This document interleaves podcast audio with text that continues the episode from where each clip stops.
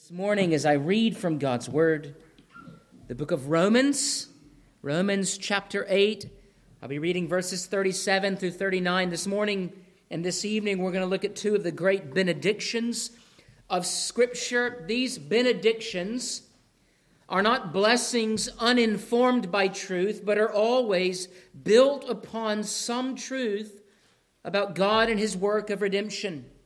I will focus on verses 37 through 39 this morning, but I want to begin reading in verse 31. Romans chapter 8, beginning in verse 31, and I'll read to the end of that chapter.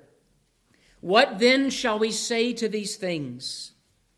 If God is for us, who can be against us?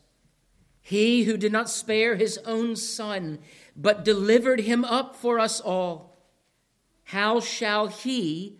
Not with him, that is the Father and the Son, also freely give us all things. Who shall bring a charge against God's elect? It is God who justifies. Who is he who condemns? It is Christ who died, and furthermore is also risen, who is even at the right hand of God, who also makes intercession for us. Who shall separate us from the love of Christ? Shall tribulation or distress or persecution or famine or nakedness or peril or sword? As it is written, For your sake we are killed all day long. We are accounted as sheep for the slaughter. Yet, in all these things, we are more than conquerors through him who loved us. For I am persuaded that neither death, nor life, nor angels, nor principalities, nor powers, nor things present, nor things to come, nor height, nor depth, nor any other created thing shall be able to separate us from the love of God, which is in Christ Jesus our Lord. Thus far, the reading of God's holy word. You may be seated. Let me pray now for the blessing of the preaching of it. Lord, what glories there are to be found in your word. What truths are to be found in your word. Lord, this morning that we might hear and not remain cold of heart, but be moved not shallow emotivism. But as we look and long and peer into your word, that we might discover rich truths that shake us to our core, that warm our heart, that fill us with joy that calls us to love you. All of this we ask that you would do by your Spirit, for you have made us. And unless we are resting in you, our hearts are restless. And so may we rest in you this morning. We pray all of this in your name. Amen.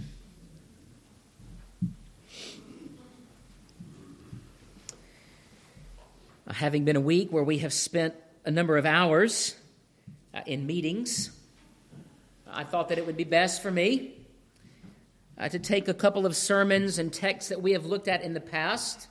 Uh, these two sermons this morning and this evening belonging to a series, as was the evening sermon last week, uh, to a brief series I did on doxologies and benedictions as part of a series entitled A Sacred Dialogue. That is what we find in worship. The Lord is talking to us, and we are talking to Him oftentimes refer to this as a portion, as an aspect of worship as covenant renewal. God is reminding us of what He has done for us, of who He is, and what He therefore calls us to. These benedictions are statements of blessing for those who are found in God. That chief benediction from Romans, I'm sorry, Numbers chapter 6 the high priestly benediction the Lord bless you and keep you. The Lord make his face to shine upon you and be gracious unto you. You've heard it. hundreds of times by now, and you should hear it all the time. It is given to those who in Christ Jesus find salvation for their souls. Also, it is my desire after I finish with the book of Revelation to move to the book of Romans. And now I'm so excited. I'm like, well, I don't want to finish Revelation, but I'm really excited about starting a series from the book of Romans. Paul is not just writing doctrinal truths, but in response to this great doctrinal truth, and all of Scripture is inherently and categorically doctrine, ideas, thoughts, revelation given to us by God, and so all of it is profitable, the Bible says, for teaching, for reproving, for rebuking, and training in righteousness. 2, Timothy chapter 3. But as Paul moves through this doctrine, and I would encourage you to think I've heard this passage. One of the reasons I read it slowly is because it is easy when you read quickly, and especially if you're familiar with certain texts, to just read it over. One of the challenges I have when I read aloud, even if I'm reading to my kids, I will literally be reading on the page and having read five pages, been thinking about something else entirely, and I have no idea what I just read. And I can say to my children, What did I just read about? And they can almost say it verbatim. Children, you have glorious minds. Do not waste them, fill them with good things. And there is nothing more glorious than the truths of which Paul speaks here in Romans chapter 8. The love of God in Christ Jesus that is tenacious, that is covenantally fixed.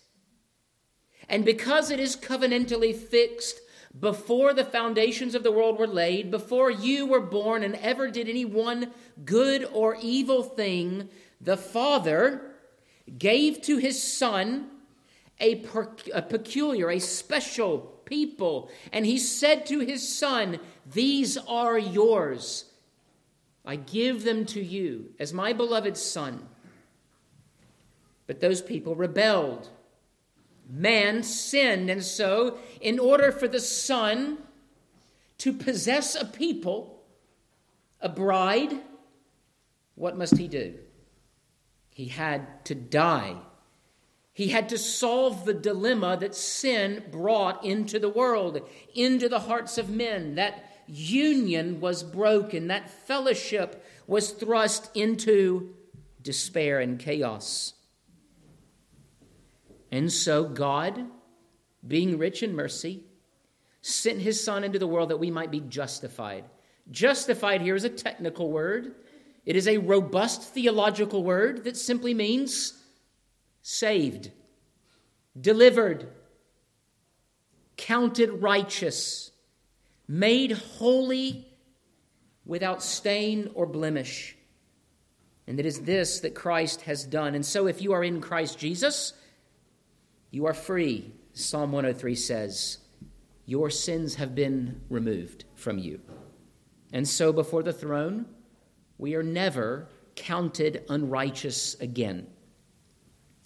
And if you were unmoved this morning by Romans chapter 8, verses 31 through 36, I would invite you to read it again and again and again and again until the Spirit might, through the Word of God, work in your heart such a gratitude for what God has done for sinners that you cannot help but be moved. And when I say moved, I mean moved.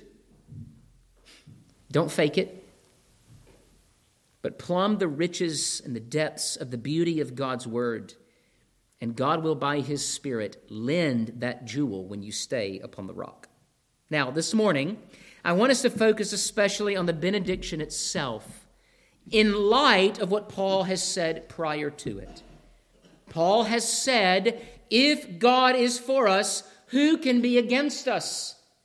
And then he proves that point with the next statement he who did not spare his own son, but delivered him up for us all. That's the surety of God's everlasting love. If you doubt for a moment that God does not love you, remember this He gave His own Son for you. not only to redeem you, but to prove the depths and the riches of his love for you.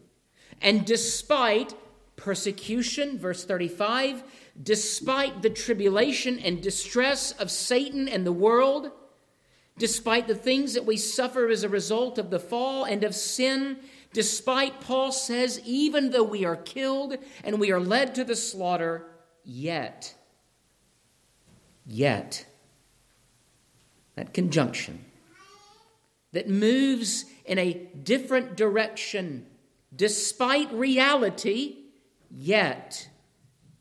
And it is that which comes after the yet that I want to focus on under these three headings. The first, a benediction born of union. A benediction born of union. Second, nothing can separate us. Nothing can separate us. And then lastly, blessed in Christ Jesus. Blessed in Christ Jesus. Let's look at this first point a benediction born from union. Now, benediction always has an origin, a fount, and a source. Children, just like you wake up on Christmas morning, those gifts are under the tree.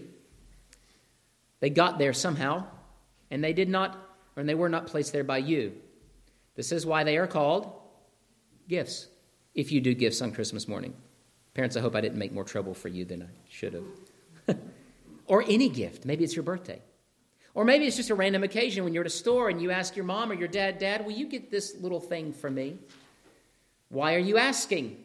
Because you cannot get it for yourself. Now, you may work for that very thing and save up your money, but that's not what we're talking about here. We're not talking about something that we can merit or earn or pay for. We are talking about something that must be not just a gift, but a gift from God.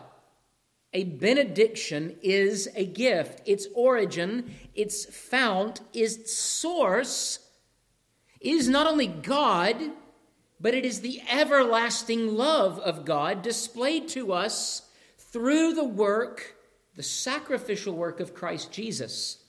And that is because the benediction that God gives to men always comes to sinful men. We cannot earn it, we do not deserve it, it comes freely. Merited not by the work of men, but purchased and merited by the sacrificial work of Christ upon the cross. This is the Gospel 101. And I would encourage you that when someone says, Well, what is the gospel? that you have a elevator pitch. And when I say elevator pitch, I mean they're getting off on the fourth floor and you're on the first floor. I don't mean 32 floors. It needs to be brief. It doesn't always have to be brief, but you need an eight second answer. Not just to pass a licensure exam, which we got to hear a lot of at Presbytery this weekend. What is the gospel? And it's always fun to watch licentiate and ordinand uh, uh, uh, um, candidates try to think all right, what can I say in a room full of ministers and elders that will wow them? Don't do that. Christ Jesus came into the world to save sinners, of whom I am the chief, Paul says. Do you understand that about yourself? That Christ Jesus came into the world to save sinners. Christ, the righteous one of God, was revealed in order to deliver us from our sins. And every benediction of God must come through the channel of the finished work of Christ Jesus. For these are benedictions here, like this, that belong exclusively to the children of God. There are other blessings that God does pour out even upon the unrighteous. We read in the scriptures that the rain falls on the just and the unjust. There are many blessings found in nature that the unrighteous enjoy, though they do not credit to God the source, that He is the source of those blessings, and they do themselves a great disservice and they rob God of worship in essence. And so, the path of every benediction And benediction just means blessing. The decrees of God, the actions and revelations of God, which turn to the blessings of God revealed in time and space so that we see them and we respond. This is the order of benediction. God decrees something, He carries out that decree. We see it and we are told of it, and then we respond to it. Therefore, worship is at the end, in its order, of some kind of gracious act of God. We worship in light of what God has revealed to us. So last week, we saw doxology. Doxology is what? Praise the Lord. But that doxology issues forth from a heart that has received benediction. God blesses us. He decrees, He reveals, we respond. And so all benediction is always born of an eternal, powerful, and God wrought word. And so in John 1, the Word became flesh and dwelt among us. The chief of all God's revelatory goodnesses and graces is the Son of God made flesh. And this is what Paul has been talking about. Paul is not some stodgy theologian. How can you not be moved? He's writing these things. And despite even the persecutions that he has enjoyed, grounded upon the glorious doctrine of the eternal, everlasting, and unchangeable love of God that is displayed for us in Christ Jesus, that justifies us, is built this benediction. In Christ, we are more than conquerors through him who loved us through him who loved us. That is the all important prepositional phrase. Through him who loved us. Paul locates the source of our blessing in the love of God displayed to us. And this is why the cross stands at the center of all Christian doctrine and religion. You can never move on from it you cannot go past it, you cannot ignore it. It is the central encounter of Pilgrim in Pilgrim's Progress. And it is there at the cross that he lays down his burdens, understanding that the work, the walk, the life of the Christian is not done in human strength and effort. It is solely done and accomplished through the strength and the redeeming work of Christ upon the cross. This is what Luther means when he speaks of the theologian of the cross that we are in Christ Jesus loved. And we understand the love of God through the cross of Christ Jesus. It all comes through the cross. And so, all blessing, all strength, all wisdom, all riches are made effectual because of Christ's redeeming work for us. That is why I say that benediction is born from union. Our union with Christ, because we have been given to Him by the Father. Now, we do not experience the fruit of that union until we have been in time and space called and justified and made alive. We are not eternally justified, but we are eternally united.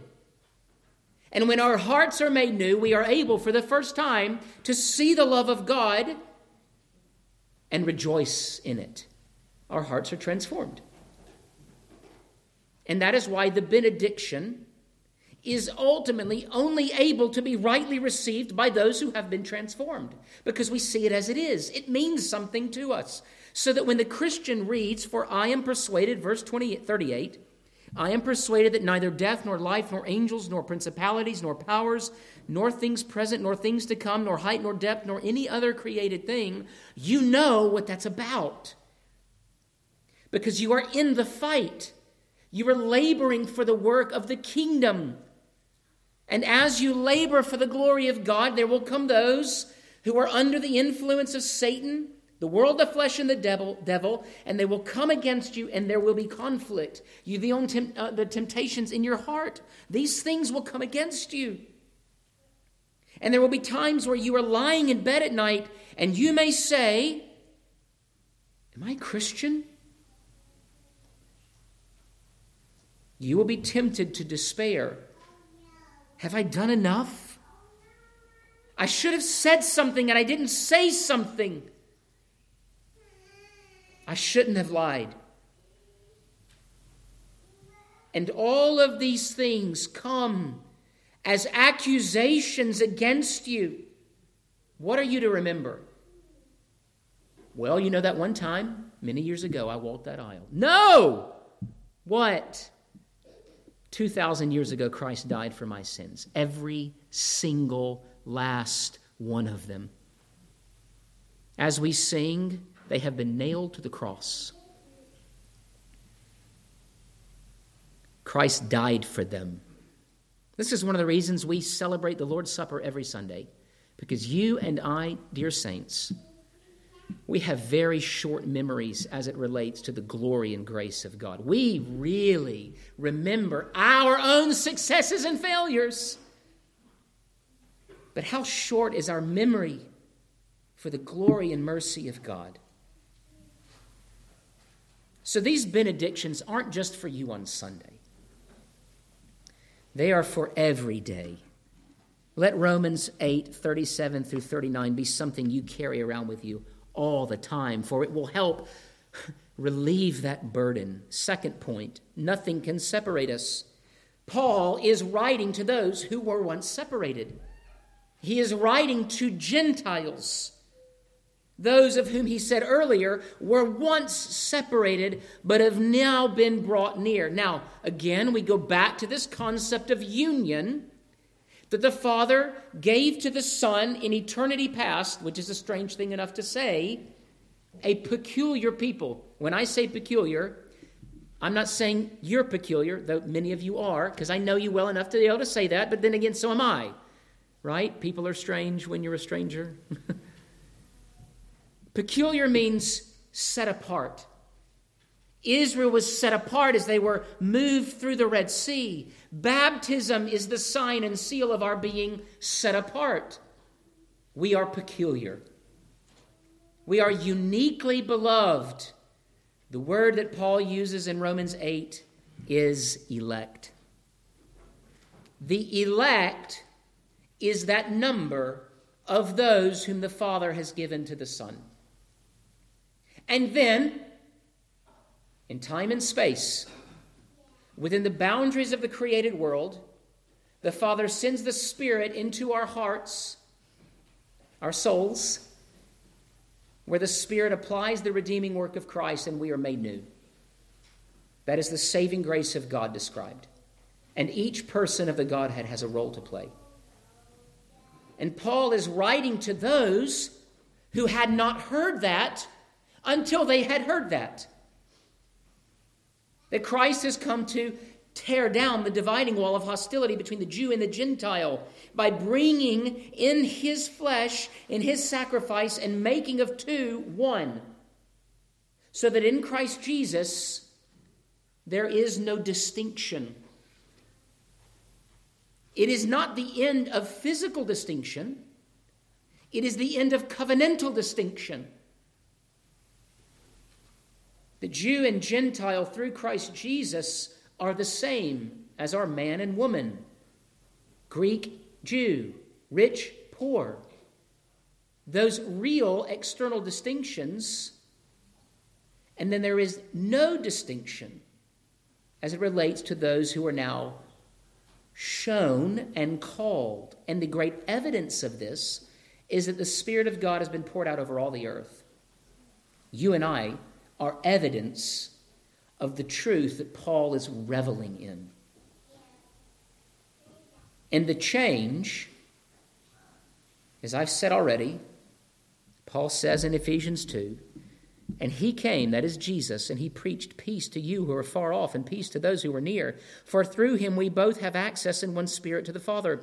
So then you are no longer strangers and aliens, but you are fellow citizens with the saints and members of the household of God. Now, how does Christ preach to Gentiles and to the you of Ephesians? He never went to Ephesus, he never preached to these people.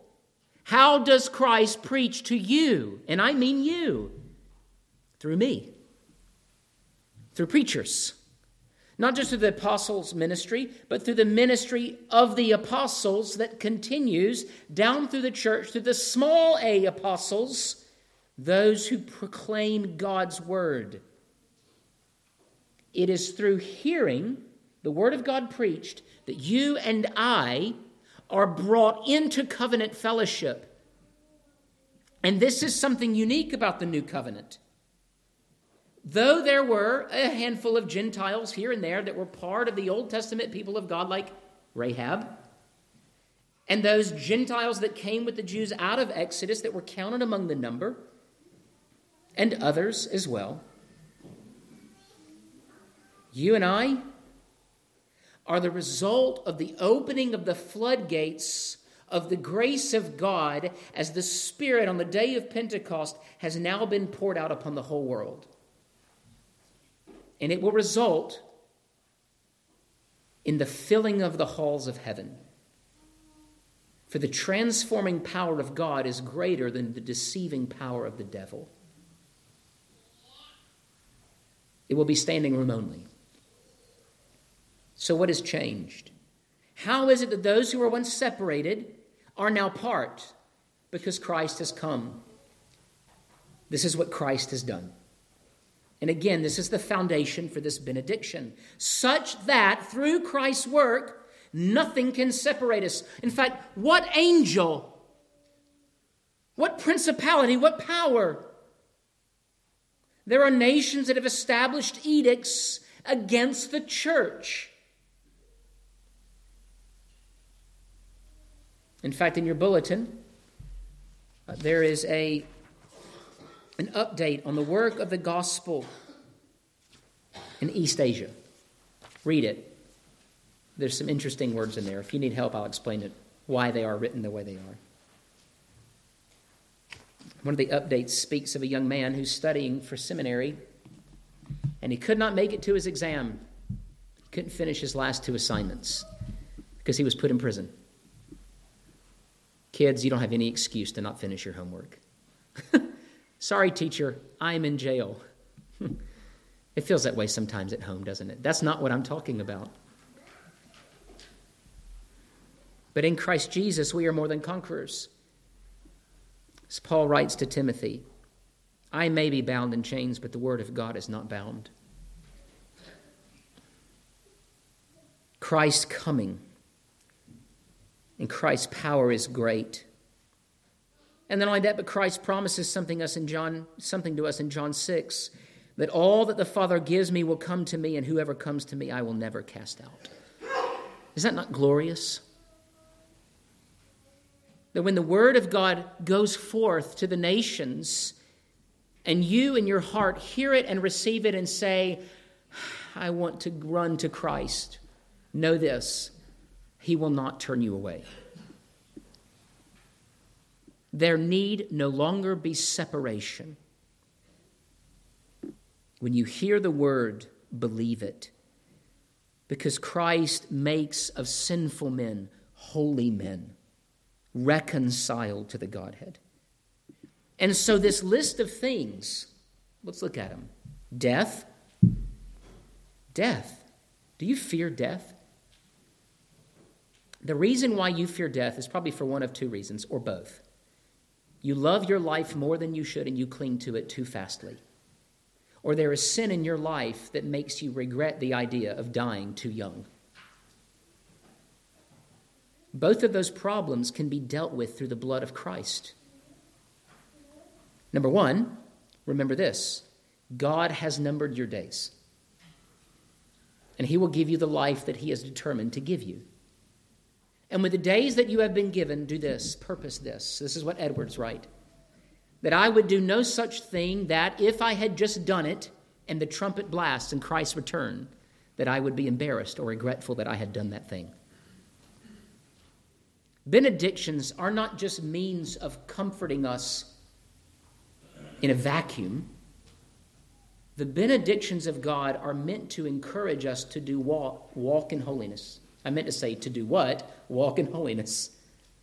Death cannot separate us. Neither can angels, and angels are more powerful than we are. What is Satan? He is but an angel. Nor can the powers of earth, nor can anything present or what is to come. Do we fear the future? I'm not saying there's anything wrong with prepping, but at some point you can only prep so much. And there will come a day where you realize, I didn't train for this, I didn't prepare for this. But that cannot separate you. Nor are there physical dimensions of height or depth. Psalm 139, David writes what? Even if I go to the very depths of earth, to the very bottom of the deepest place on earth, I cannot escape. And when Paul says that, I mean, David says the deepest places of earth, he's not really talking about a physical place. He's talking about a sort of condition of the heart that looks like absolute separation from God. There is nowhere you can go to flee from the presence of God. And for the unbeliever, this is great terror. For the believer, it is what? It is absolute comfort. Children, do you fear the day or that time in the day when the light gets flicked off and your parents are trying to close the door a little bit? Don't close the door! Leave a light on in my bedroom. Where does that fear come from? And your parents may say, Well, your fear is irrational. well, then you go walk down the street in a city like Chicago and you tell me, right? All fear is irrational because all of it denies the sovereignty of God on some level. But why do we have fear? Because we don't want our lives swallowed up and taken away from the ones who love us. We want our parents ever present to protect us. And the promise of Christ's cross is just that. There is nowhere you can go. There is nothing you can experience. Even death, even the bodies of the saints, when they are put in the ground, the promise is what? One day, those bodies will be raised and their souls will go to be with God. And that leads me then to my final point that ultimately, as you've seen, all blessing comes in Christ Jesus. This is a Christocentric benediction. That it is in Christ, in Christ, in Christ. And yet, what do we do? So often we, like sheep, go astray and we seek the benedictions of this world because they are easier to get, it seems. They are more readily felt, it seems. And they actually give us satisfaction because our hearts still struggle with sin. And so much of our sinning is often seeking that which is a parody of the true promises and benedictions of God. And this is how Satan often operates. He looks at the things that God has promised to his covenant children and he says, I know how to get them. I will offer those very things, but on my terms. In fact, when Christ was tempted at the beginning of his earthly ministry, in those 40 days, when he was deprived of food and hungry and weakened, Satan came to him. Why then? Because he was weak. He was weak in his human nature. And Satan didn't come to him and say, I'm going to beat you up if you don't worship me. He said, What? He promised to Christ all the things that the Father had promised to Christ. But as a lie, A, not able to actually give him those things, but B, as a pagan, wicked parody of those promises. It's the same thing he did to Adam and to Eve. He lied, he deceived. And where Adam and Eve were deceived, Christ remained fast. Why? Because he stood upon the word of God. These benedictions are armor to our souls. And we must always remember this. The reason why they are armor is because Christ is raised. These would not be blessings if it were not for the resurrection. And so when we look at John, the Gospel of John, where John says, Behold, I hold you in the palm of my hand, or in the book of Isaiah, that as the Lord speaks to the people of Israel, the children of Israel, the church, he says, I am like a nursing mother.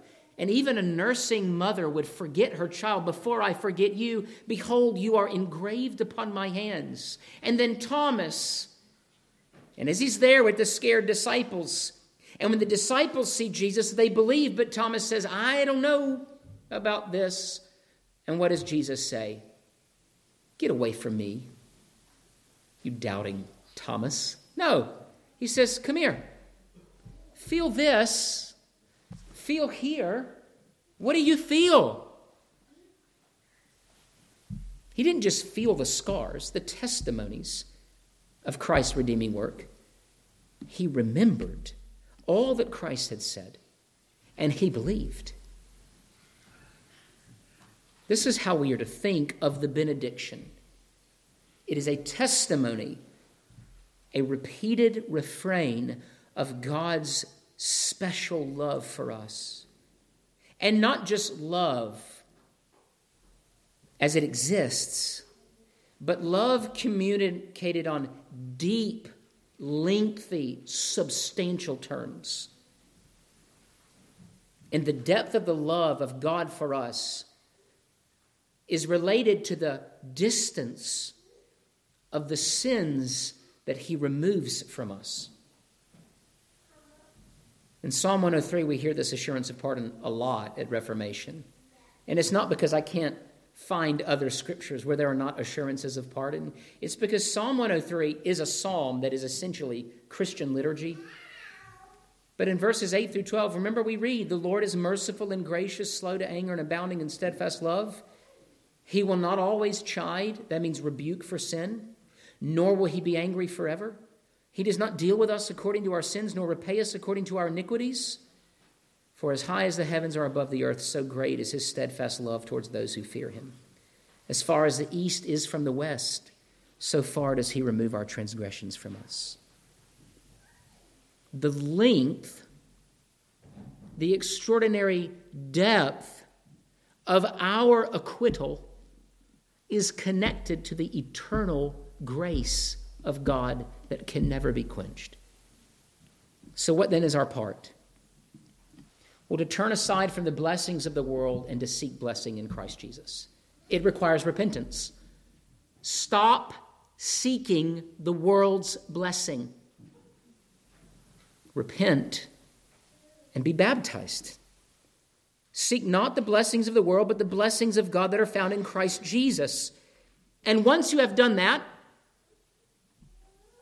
what? Don't stop.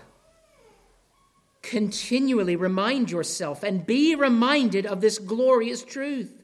Think upon the reality of knowing and being loved by Christ and how you got to where you are. If you begin to see pride creep into your heart, read Romans 8 and pray that God in His mercy may crush that little idol of pride of idolatry, of coldness of heart. If you do not know this love, this blessing, then embrace it, surrender to it. Seek the blessing of Christ. Listen, really listen.